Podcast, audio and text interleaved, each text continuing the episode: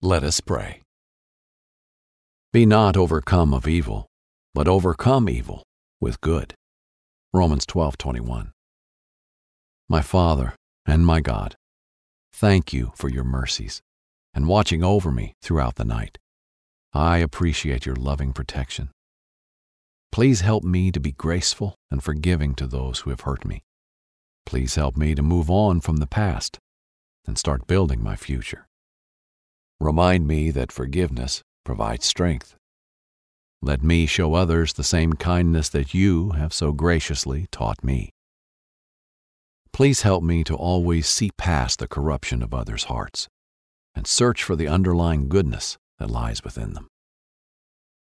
Amen. Thank you for joining us in prayer. Now for the Relentless Hope Podcast with Steve Gatena where we bring you true stories and personal testimonies that will help you love your life, lead with purpose, and leave a legacy of helping others.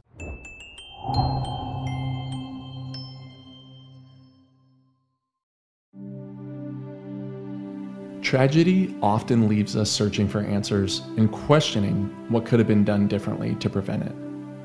While it's natural to seek understanding, God invites us to respond differently. He asks us to place our trust in Him, acknowledging that His ways are beyond comprehension. Instead of striving to understand, we're called to trust in God's reliability, in His strength, in His Word. By placing our trust in Him, we can navigate the difficult seasons of life, knowing that His grace, His eternal glory, and our union with Him through Christ will always hold true. In this episode of Relentless Hope, Dr. Jack Graham, senior pastor at Prestonwood Church, imparts wisdom on trusting in God, especially during times of tragedy. He shares how his trust and faith were strengthened after the brutal murder of his dad when he was only 20 years old. Dr. Graham teaches us to remain faithful to God's calling and not be embittered by encountering evil.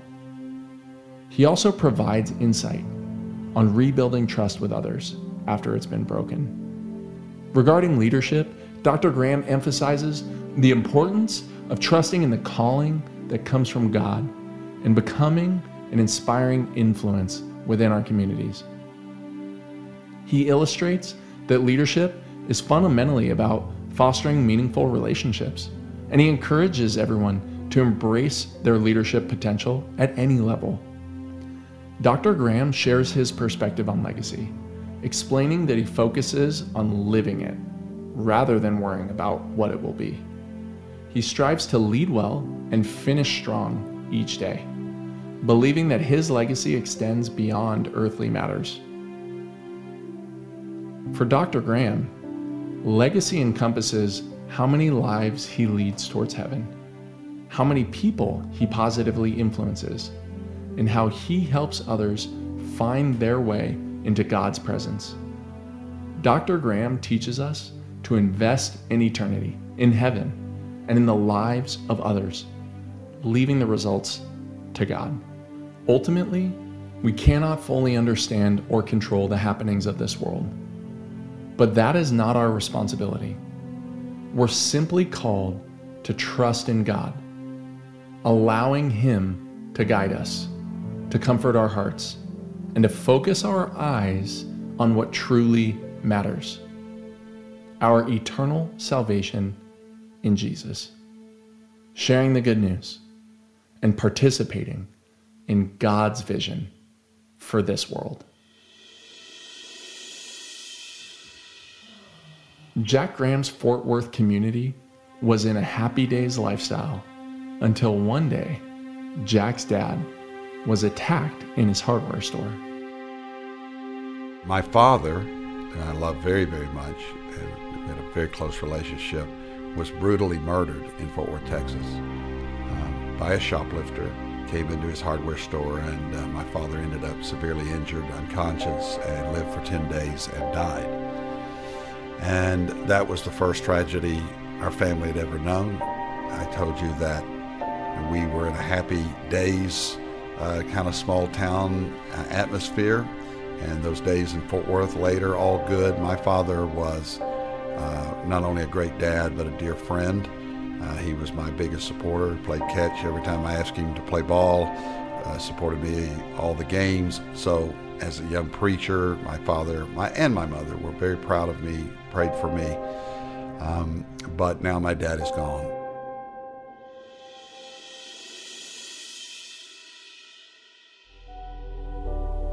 On part one of this three part series, Jack Graham, pastor of Prestonwood Baptist Church in Plano, tells us of his life as a servant of Christ. When it comes to building up a church, it starts with establishing trust. By experiencing tragedy, faith can grow when you trust in God.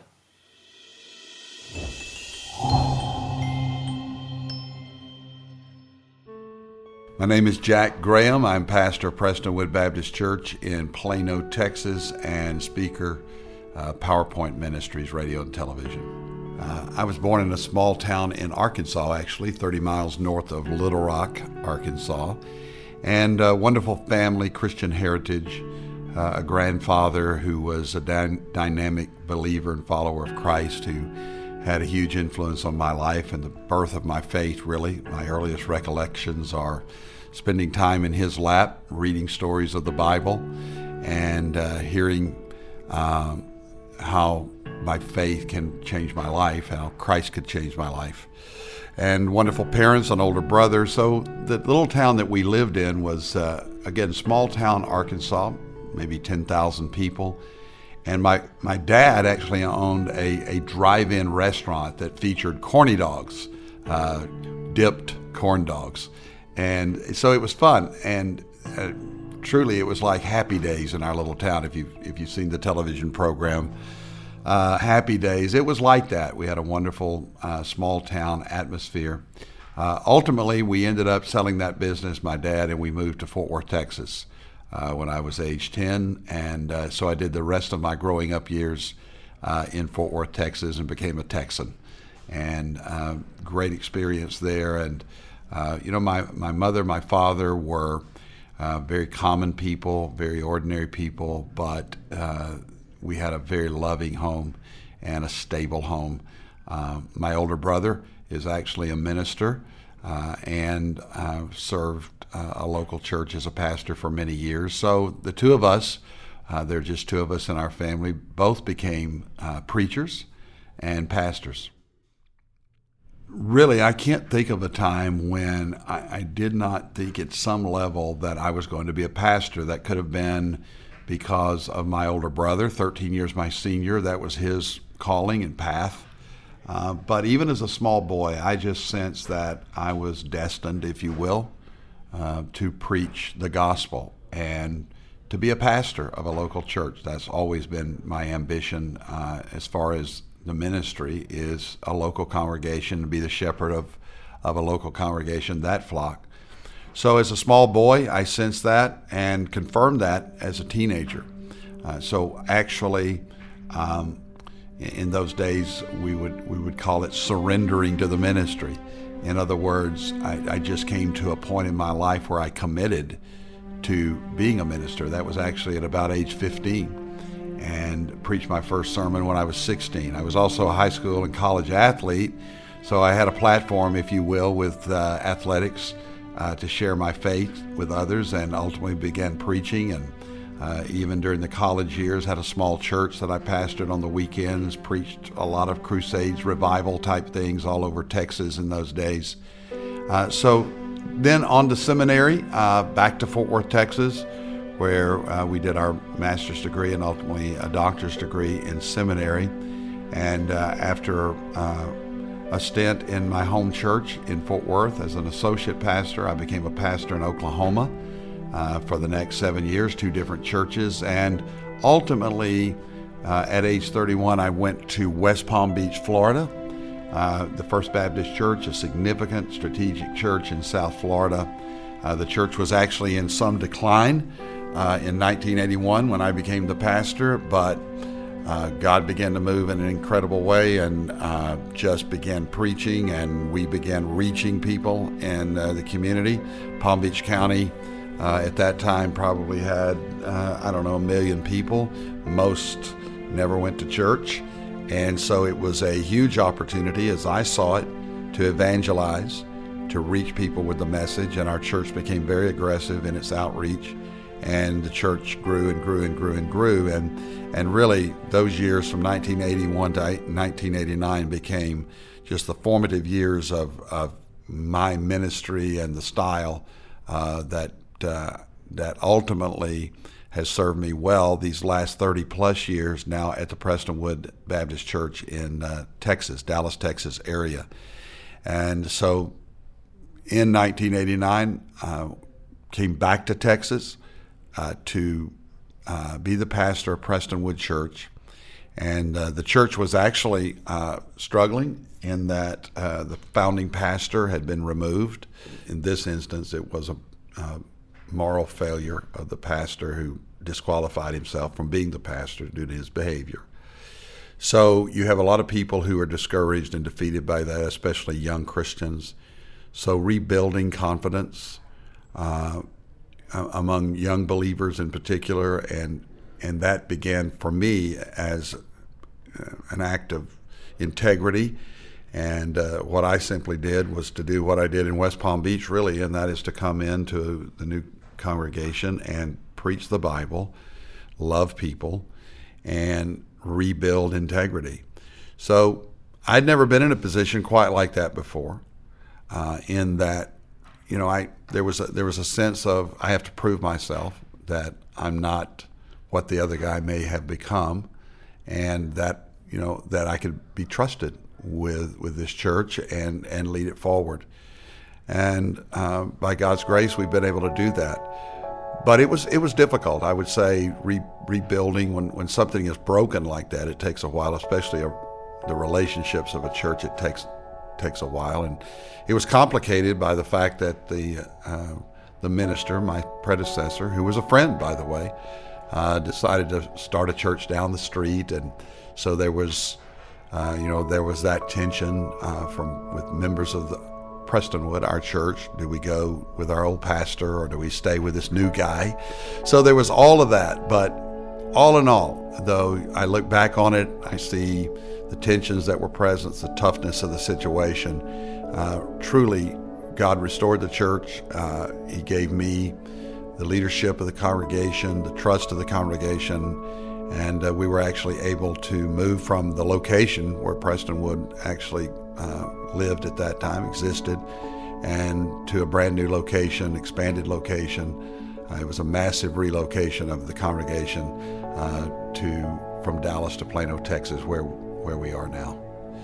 And so it was risky. It was a faith move, and yet I sensed, as I've always sensed, just an inner voice, uh, confirmed by Scripture and and and wise counsel, that God was calling me to leave a very fast growing and dynamic ministry in South Florida, there in West Palm Beach, and come back home to the Dallas Fort Worth area and take this church, which was struggling. We didn't know if it would make it or not. It was a large church that had gone from zero to 8,000 members in a short time, but now is in this, uh, this struggle for its very life, and who knew what would happen.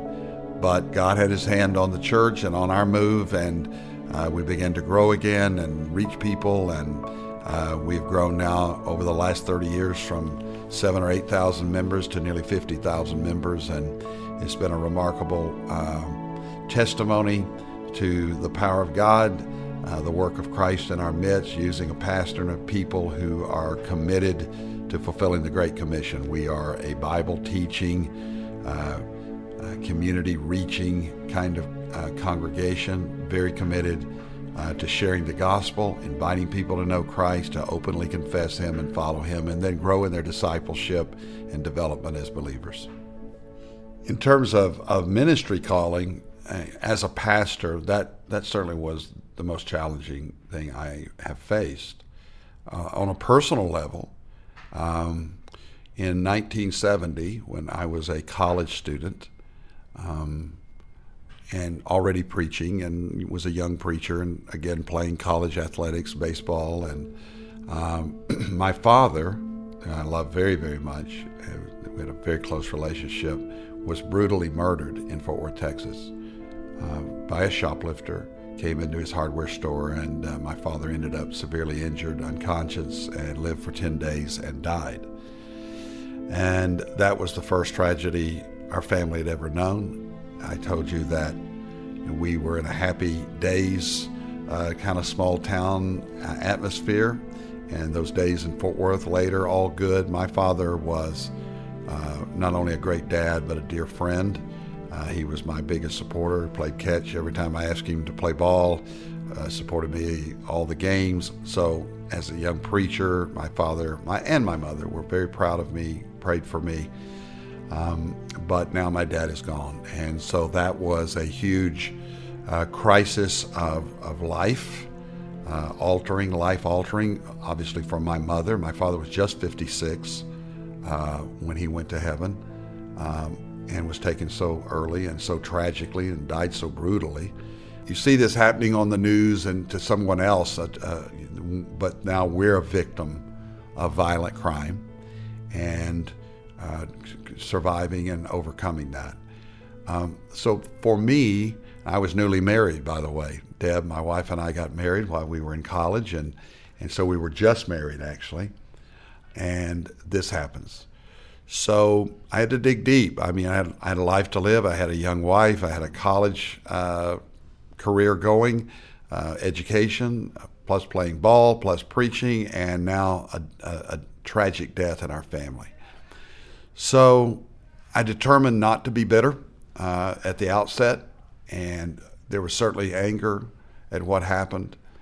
But I determined at the outset that I would not be embittered by this, that uh, our contact, if you will, uh, our collision with evil and death in our family in such a way would not undermine my faith or what God had called me to do. In fact, if anything, it in time, it strengthened my faith and I'm certain that though I was just 20 years of age at the time, it helped me to grow and mature as a man and as a minister. Uh, the scripture says uh, God is the God of all comfort, and with the comfort that He comforts us, we comfort others. So, uh, the comfort and the strength that I received from God at that time in the death of my father, then then there's the dealing of with my mother who's devastated. It, it was a real growing up time, and it was a God time in that uh, I turned to Him, trusted in Him, worked through the anger, uh, sought to find uh, balance again, and that's what happened. And so I'm certain that I'm a better man, a better minister, a better shepherd, a better pastor, a better comforter. Uh, in that early on, I dealt with uh, deep suffering and deep sorrow in our family. All in all, um, now I'm 69 years of age, and I look back on those uh, events in our lives, the growing up years, uh, the faithful family that God provided for me, um, the wonderful church family that we enjoyed, just the biblical foundations in my life uh, enable me uh, to move forward after great tragedy and on into our lives as a couple, as a ministry. Actually, you know, we were due some tragedy again. My wife's father uh, died of cancer uh, about a year and a half after my father. My mother passed away a short time later. We lost uh, three of our parents uh, in the first five years of our marriage. And yet, all in all, it was the faith of my fathers, if you will, to coin an old phrase from an old hymn, it was uh, the faith of our family that was genuine, real, life changing, that enabled my uh, life and ministry to go forward. And you, you would never want to experience anything like that in your life, of course. But when you know God, He's working all things together for good to those who love Him and are called according to His purposes. God had given me a purpose for my life, a call to ministry, and I was determined by His grace and by His Spirit never to be derailed from that. As a pastor, um, I wanted to make sure that we were doing uh, our work and our ministry in, in, a way that pleased God, but also according to the pattern of the New Testament. Uh, the directions, the strategies are given to us uh, specifically in the New Testament regarding the church as to who we are, what we're about, what we're to be doing. And so I wanted to be a New Testament church. Speaking of Billy Graham, uh, he was uh, he was being scolded uh, by someone uh, early on in his ministry. they said, if, if, you come to our city with one of your crusades, with the message you're bringing, you'll set Christianity back a hundred years. And Billy smiled and said, well, I don't want to do that. I want to set it back 2,000 years. On part two of this three part series, Jack explains that leadership is all about loving each other. By following God's calling for our lives, we show love to others and spread the gospel to everyone around us. Through boldness and passion in our faith, we establish a New Testament church. When I think about leadership, uh, to me, it is always about influence. And to add another word, it would be inspiring influence. Because influence can be either good or bad, but influence that is inspiring is life changing. And ultimately, all leadership is relationships. Uh, certainly, in the work, the ministry that I do, uh, is building your life around loving people. You cannot lead people in the work that I do for sure without loving people. And that's my biblical perspective, it's my life perspective because uh, the greatest commandment is to love God with all your heart, mind, soul, and strength, and then your neighbor as yourself. So that sums up all the commandments. It sums up what it means to love God and love people. And uh, as as a pastor, as a, a Christian leader, it became my holy ambition, if you will, to do that as passionately as possible. Um, leaders uh, that are effective are typically extremely passionate uh, regarding their their whether it's a business, whether it's your home or your family, uh, whatever your calling is in life. Um, I believe very strongly that we are called to do what we do by God that there is an inner compelling, there is a spiritual component to what we end up doing with our lives. We're not just doing something that we like, that there is a calling that comes from God. And uh, I have always sensed that and felt that, which gives me then a, a boldness to do what I'm, I'm doing. And the, you know, some people may think, well, a calling is good for a pastor, uh, a minister, someone who's in a religious vocation of some kind.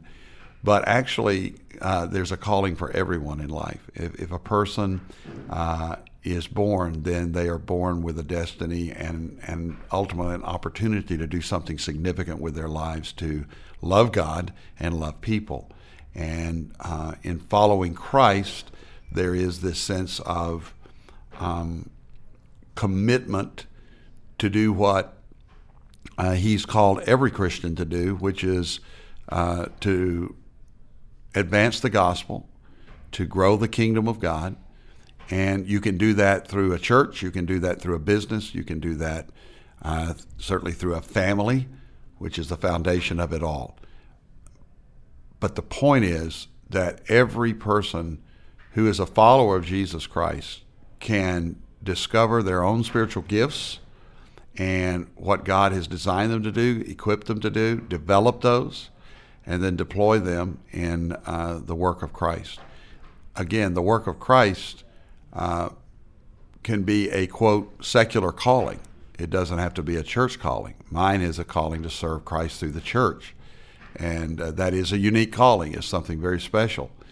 But uh, everyone can sense God's direction in their lives, do God's will in their lives, and and and be a leader at some level.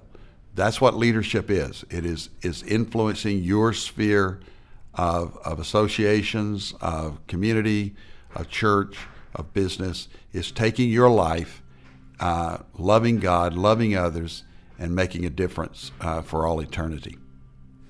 As a small boy, uh, hearing the stories of the Bible on my grandfather's knee, uh, I became just fascinated by the people of faith we do meet in the Bible, and those those personalities became very real to me. You know, one reason the Bible is written with so many biographies in it, stories of people's lives, real people, real stories, uh, and these includes the positives and the negatives in many of the Bible heroes and heroines' lives. But when you read uh, the stories of these men and women of faith in the Bible, uh, the great stories that inspire us, whether it's, it is David killing the giant, or whether it is Peter walking on water, or whether it is Abraham uh, leading his family into the future, not knowing where he was going except to trust and follow God. Those great stories inspired me as a boy. And it's very important, in my view, uh, that we teach our children well, and certainly the heroes of the Bible, the heroines of Scripture, uh, are, were extremely inspiring to me and still are to this very day. Um, and then, beyond the Bible, um, my own family, my brother, ultimately my pastor, who I loved and appreciated very much, who preached the Word of God to me, inspired me in terms of his leadership style and focus and commitment to missions, evangelism, reaching the community. And as a young Christian, as a, as a boy preacher in the, in the 60s, I was a teenager in the 1960s. Uh, Billy Graham had burst on the scene in the 50s and was at the height, uh, in many ways, of his uh, mission as an evangelist, evangelist uh, in the 1960s. He had a radio program, and I listened to it intently, and I became just uh, highly appreciative. Loved Billy Graham and his his commitment to share the gospel and to preach. And so, from a great distance, I later had the opportunity to get to know Dr. Graham, Billy Graham, uh, considered him a friend. We have the same name, we're not related, but uh, he certainly inspired me at a, at, a, at a, great level. And I would say that, uh, you know, from a human level, uh, that was one of the greatest influences of my life. It's amazing that through technology, uh, then a radio program, and Billy would appear on television from time to time, but he could influence so many people, not only to come to Christ for the first time, but many young people like me uh, to become witnesses of Christ ourselves. Um, also, the 60s, when I was a teenager, a high school student, that's when the Jesus movement swept from uh, across the nation. It was the last and maybe the greatest revival uh, the American America has ever known. The Jesus movement. It swept all across the country, from the West Coast to the East Coast. We were in Texas, and I would say just the impact that uh, of that revival among me, my friends, was significant in those days, and um, and and so some of the uh, some of the leaders of the Jesus movement, the preachers and the evangelists, uh, certainly influenced me a great deal. But I, I'm I'm so grateful for the positive influences in my life, and uh, even pastoral mentors that taught me how to preach. Uh, and I really learned how to preach not so much from a classroom, but by listening to other great preachers that I admire, men like Adrian Rogers, a well known Southern Baptist pastor in Memphis, Tennessee, now in heaven. Uh, he was one. I mentioned Billy Graham. But just, I just crave preaching and hearing men communicate the Word of God effectively. Uh, it inspired me a great deal. Faith is, is the most powerful force on earth uh, apart from love. Uh, love is the greatest. But what inspires me about any leader is the boldness, the convictions, whether it be convictions regarding the Bible, convictions regarding uh, ministry and service, but conviction without compromise. We live in a world in which there is so much uh, ithiness, compromise in what people say or don't say they believe. And uh, what I learn when I read my Bible uh, from the great people that made such a huge difference uh, in in the biblical days was faith. In fact, there's an entire chapter uh, in the book of Hebrews, Hebrews chapter 11. It's known as a faith chapter, and each uh, each sentence really is about an individual, both men and women, who exercised faith and believed in God, and God did such great things. And the bottom line is without faith, it's impossible to please God. Without faith, it is impossible to please God. And so the faith uh, of these men to, whether it is in great stories of conquering lands and territories, armies moving, or leading nations, or a small band of believers like Jesus and the disciples. Uh, it's always been remarkable to me that uh, in, in 2,000 years ago, after, after the death and then the resurrection of Christ, that this small band of believers, now energized, empowered by the Holy Spirit, are able to turn their world upside down and, and launch uh, the mission of Christ around the world. That's more than a human effort, of course. That's, that's the work of God, is the power of God's Spirit. And so that truly inspired me. As a pastor, um, I wanted to make sure that we were doing uh, our work and our ministry in, in, a way that pleased God, but also according to the pattern of the New Testament. Uh, the directions, the strategies are given to us uh, specifically in the New Testament regarding the church as to who we are, what we're about, what we're to be doing. And so I wanted to be a New Testament church. Speaking of Billy Graham, uh, he was uh, he was being scolded uh, uh by someone uh, early on in his ministry. Uh, they said, if, if you come to our city with one of your crusades, with the message you're bringing, you'll set Christianity back a hundred years. Billy smiled and said, "Well, I don't want to do that. I want to set it back two thousand years." So, to, in other words, to take the message, it's not a new message; it's the same message and it's the message of the death, burial, resurrection of Christ, the power of Christ to transform lives, to forgive sin, uh, to change people from the inside out, and to give them the hope and the promise of heaven. And so that's what the church is to be doing. Uh, we're to be doing good works as a platform to enable us to share the gospel, but ultimately it's all about the gospel. It's all about the message of Jesus Christ. And the church churches get all bogged down in stuff rather than staying with the message and the mission of Christ. So, in that sense, um, the the inspiring testimonies of people of faith in the Bible, but then uh, the people that I have admired the most who are leaders, whether it, these are pastoral leaders or even political leaders, business leaders, are people who have passion, people who believe so deeply uh, in business. If it's a product, if it's if, if it's if it's a mission in terms of of delivering uh, a service to people, whatever they're doing, it's it, people that are successful have incredible amounts of passion and energy. Uh, they live, breathe, and drink it. And um, as far as what I do as a pastor, uh, as a minister, as a preacher of the gospel, uh, the, the, the people who have inspired me the most are people who have sacrificed, who have given, who have served, who have made a difference in the world. Uh, I've been a, a, reader my entire life. Uh, my grandfather used to tell me readers are leaders, and I do believe that. So I'm always reading something, and I'm inspired by the biographies of great people, uh, whether it is a Churchill uh, or even a sports figure who's done well in in their their career, a sports career. And certainly, I've read the stories of, of great men of God and and uh, women of God in the past uh, and present. So, what inspires me the most, and I believe what is the most inspiring influence of leadership, is this highly convictional commitment to fulfilling uh, God's purpose for your life. Jesus Christ, by His Spirit, lives in us. So we die to self and we live for Christ. That's every day for the Christian. And if we do that and do that well, and, and there are ups and downs, of course, I don't always do that well, but that's my goal. What God can do in me if, if I yield my life to Him. And I can make the greatest impact on others around me if, if I will live like that instead of thinking about me and what's my future and what's my legacy and what am I going to leave behind.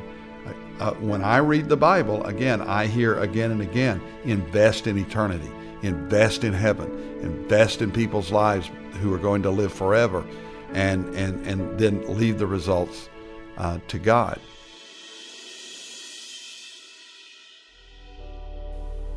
On part three of this three part series, Jack elaborates on the mission of Christ being the legacy we need to pursue every day. Don't worry about your legacy.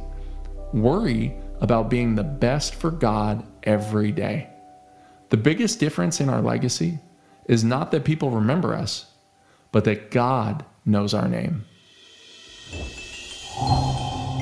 When I think about legacy, um, I really don't consider how to leave a legacy as much as I think about how to live the legacy I will leave.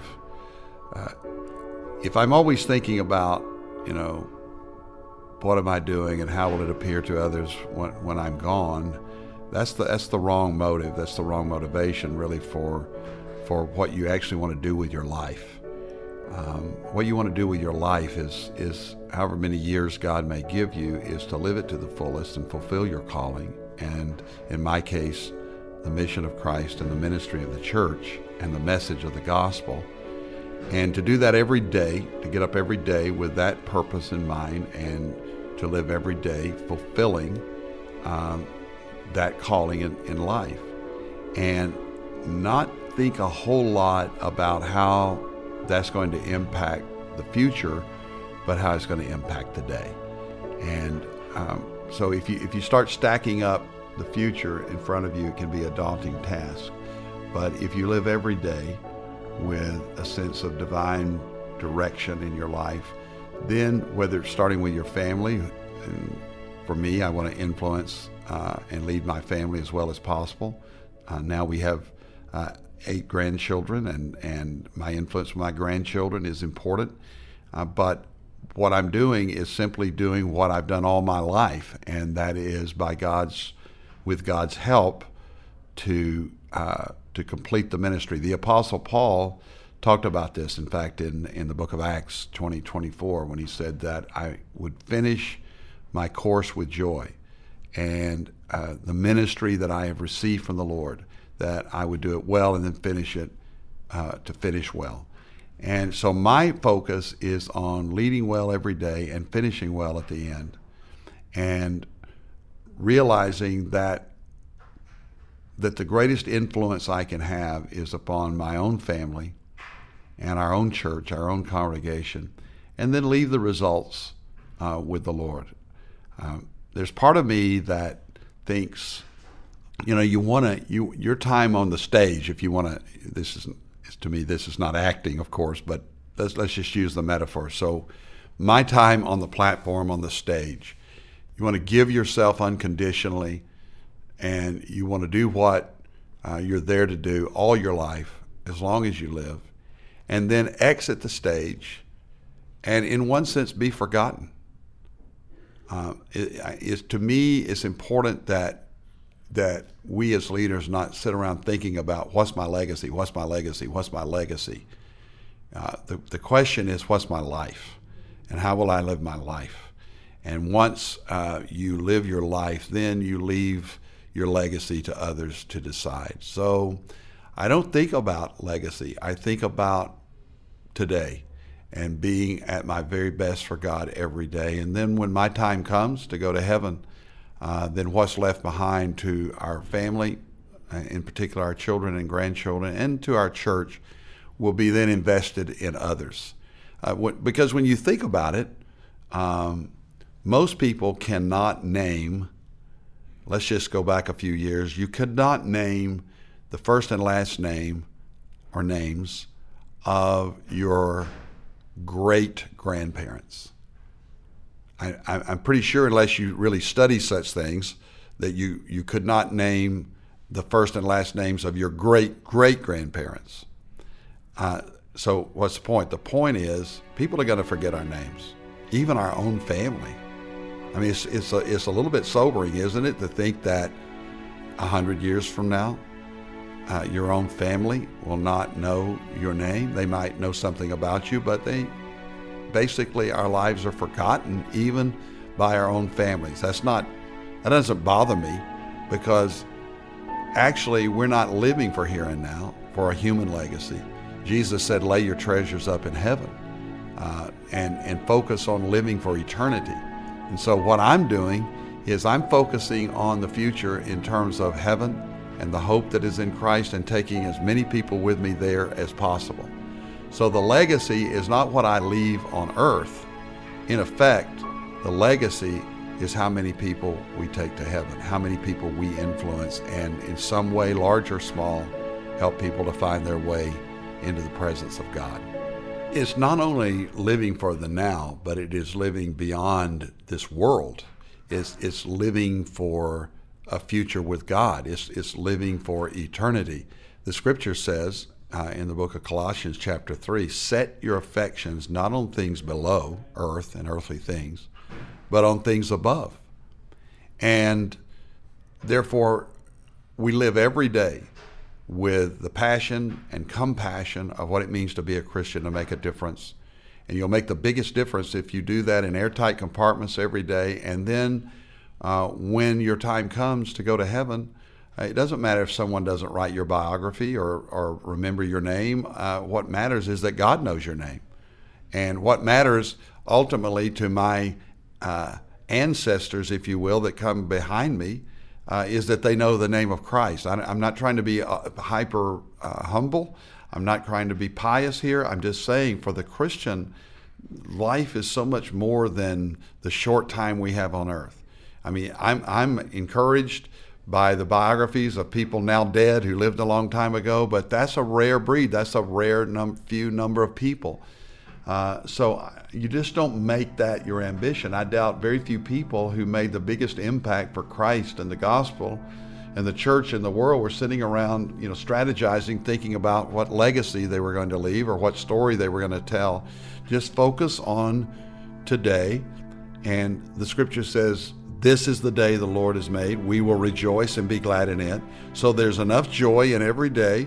There's joy in the calling, there's joy in the commitment, there's joy uh, in Christ. And in fact, one of the things that Jesus said, speaking of, you know, forgetting about me, he said, if you're going to follow me, deny yourself and pick up your cross daily and follow after me. Uh, the cross is an instrument of death and execution. The Apostle Paul said, uh, For to me to live is Christ and to die is gain. He also said, uh, I am crucified with Christ, nevertheless I live, yet not I, but Christ lives in me. This is what it means to be a Christian, that Jesus Christ, by His Spirit, lives in us. So we die to self and we live for Christ. That's every day for the Christian. And if we do that and do that well, and, and there are ups and downs, of course, I don't always do that well, but that's my goal. What God can do in me if, if I yield my life to Him. And I can make the greatest impact on others around me if, if I will live like that instead of thinking about me and what's my future and what's my legacy and what am I going to leave behind. Uh, when I read the Bible, again, I hear again and again invest in eternity, invest in heaven, invest in people's lives who are going to live forever, and, and, and then leave the results uh, to God. Uh, Martin Luther, the great reformer, I believe, is the one who said we ought to live for two days. This day, this is the day the Lord has made. So God has given us this day, live it all the way. And then that day, there's a verse in Scripture that says, uh, I know whom I believed and am persuaded that he is able to keep what I've committed unto him against that day. So, what's that day? The day we stand before God, the day Christ comes for us, the day Christ returns, that day.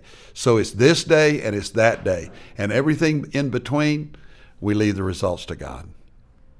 I have always felt, uh, being a college uh, athlete, baseball player, eh, you know, when you play a game, uh, whatever sport, but you prepare, uh, you get yourself ready physically, mentally, and then the then the game comes and you you play to the best of your ability. You there are times in baseball you got to get four hits or you may strike out four times.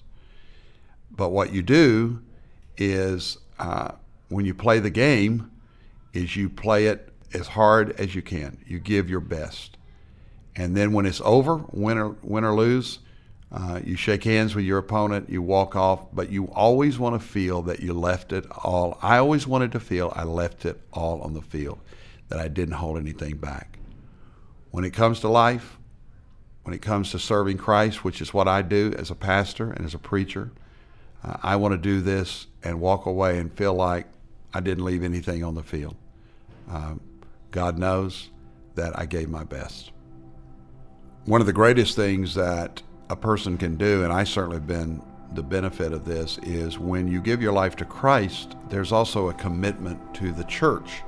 There's no separation in the Bible between Christ and the church. In fact, Jesus calls his church uh, the bride of Christ, and the church is important. I'm not talking about the institutional church as much as the body of believers, people of faith, the family of God, the church, but it is organized. There is an organized body of believers, just as the body itself has a skeletal system, an organ system that's organized.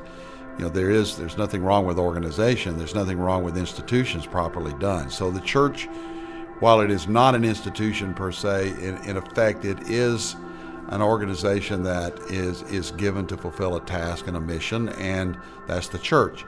And as a pastor of the church, we have always wanted to make sure that our church is not just taking up space and and um, building big buildings. We've built a lot of buildings, and our campus is on 150 acres and a 7,000 seat worship center and all the rest. We have, so I'm not opposed to that. Uh, but the buildings only house what the church does and who the church is and what the church is doing. So over the years, we've made sure that the church, our church, uh, is not inwardly focused, but outwardly focused making a difference in people's lives and not there, there just to take up space, but to make a difference. And so all the ministries of the church uh, focus on the role of uh, the responsibility of evangelism, fulfilling the Great Commission, and serving and helping people in the community. So we've done that in a lot of ways. We have ministries that impact uh, underprivileged areas in our community uh, and around the world.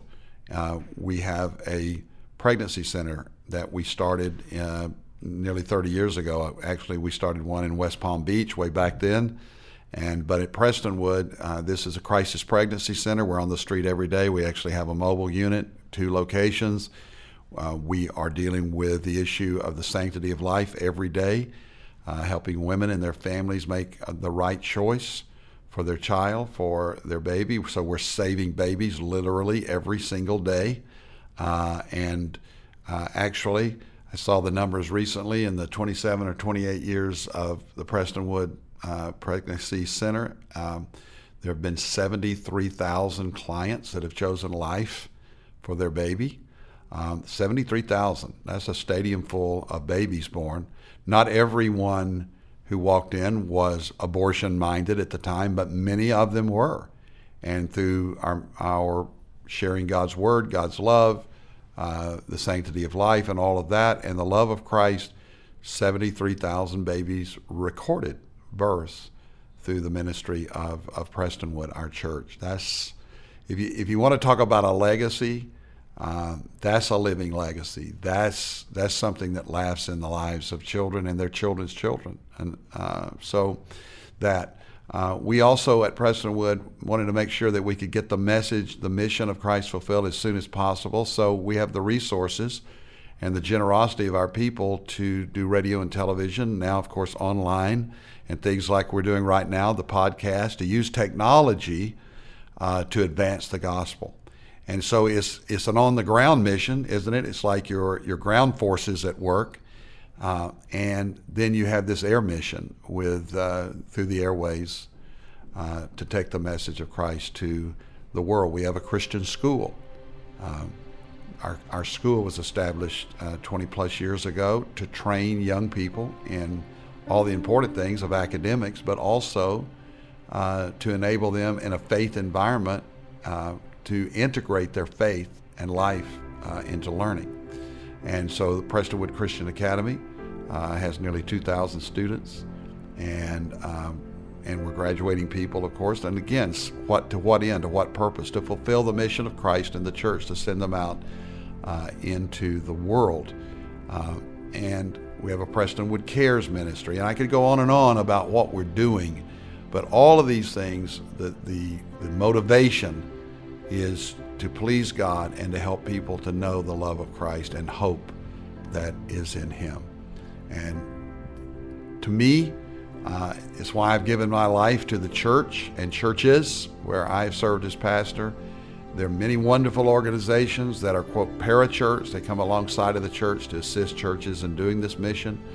But the greatest vehicle, the greatest voice on earth, the only thing that Jesus actually started is the church. And so, church and churches have a huge opportunity in our generation uh, to be on the ground in communities, making a difference in people's lives every day.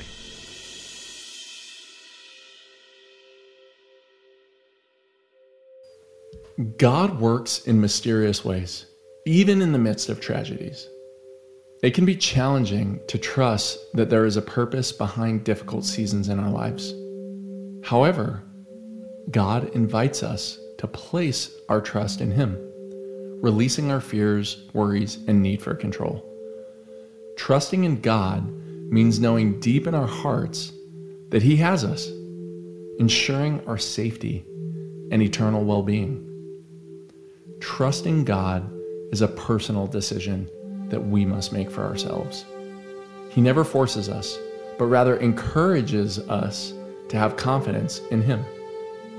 In this episode of Relentless Hope, Dr. Jack Graham, senior pastor at Prestonwood Church, shared his journey of learning to trust God. Despite the brutal murder of his father, Dr. Graham chose not to let bitterness consume him, but instead placed his trust in God. Through God's grace and love, he worked through his anger, his grief, and he found restoration in his life. As a leader, Dr. Graham emphasizes the importance of building relationships based on love. He believes that leading people requires first loving them, as it aligns with the greatest commandment of loving God and loving our neighbors as ourselves. Dr. Graham also teaches us to live out our legacies in the present moment without worrying about the outcomes, trusting the calling of God and what God has placed in our lives helping us strive to do our best each day, leaving the results to God. Trusting God involves surrendering our need for control and understanding. We may never have all the answers or comprehend all the reasons why, but that's okay. God has given us clear instructions on how to live our lives without having all the answers. We follow Jesus who sacrificed himself for our redemption, teaching us how to live right, how to love others, how to forgive, and how to trust God unconditionally. I believe God is managing our affairs and that He doesn't need any advice from us. With God in charge, I believe everything will work out for the best in the end. So, really, what is there to worry about? My name is Steve Gatena, and I'm the host of Pray.com's Relentless Hope podcast. And if you've enjoyed today's podcast, I want you to share it with someone you love. You never know how one inspiring podcast can change someone's life. So until next week, I want you to remember to give hope a voice.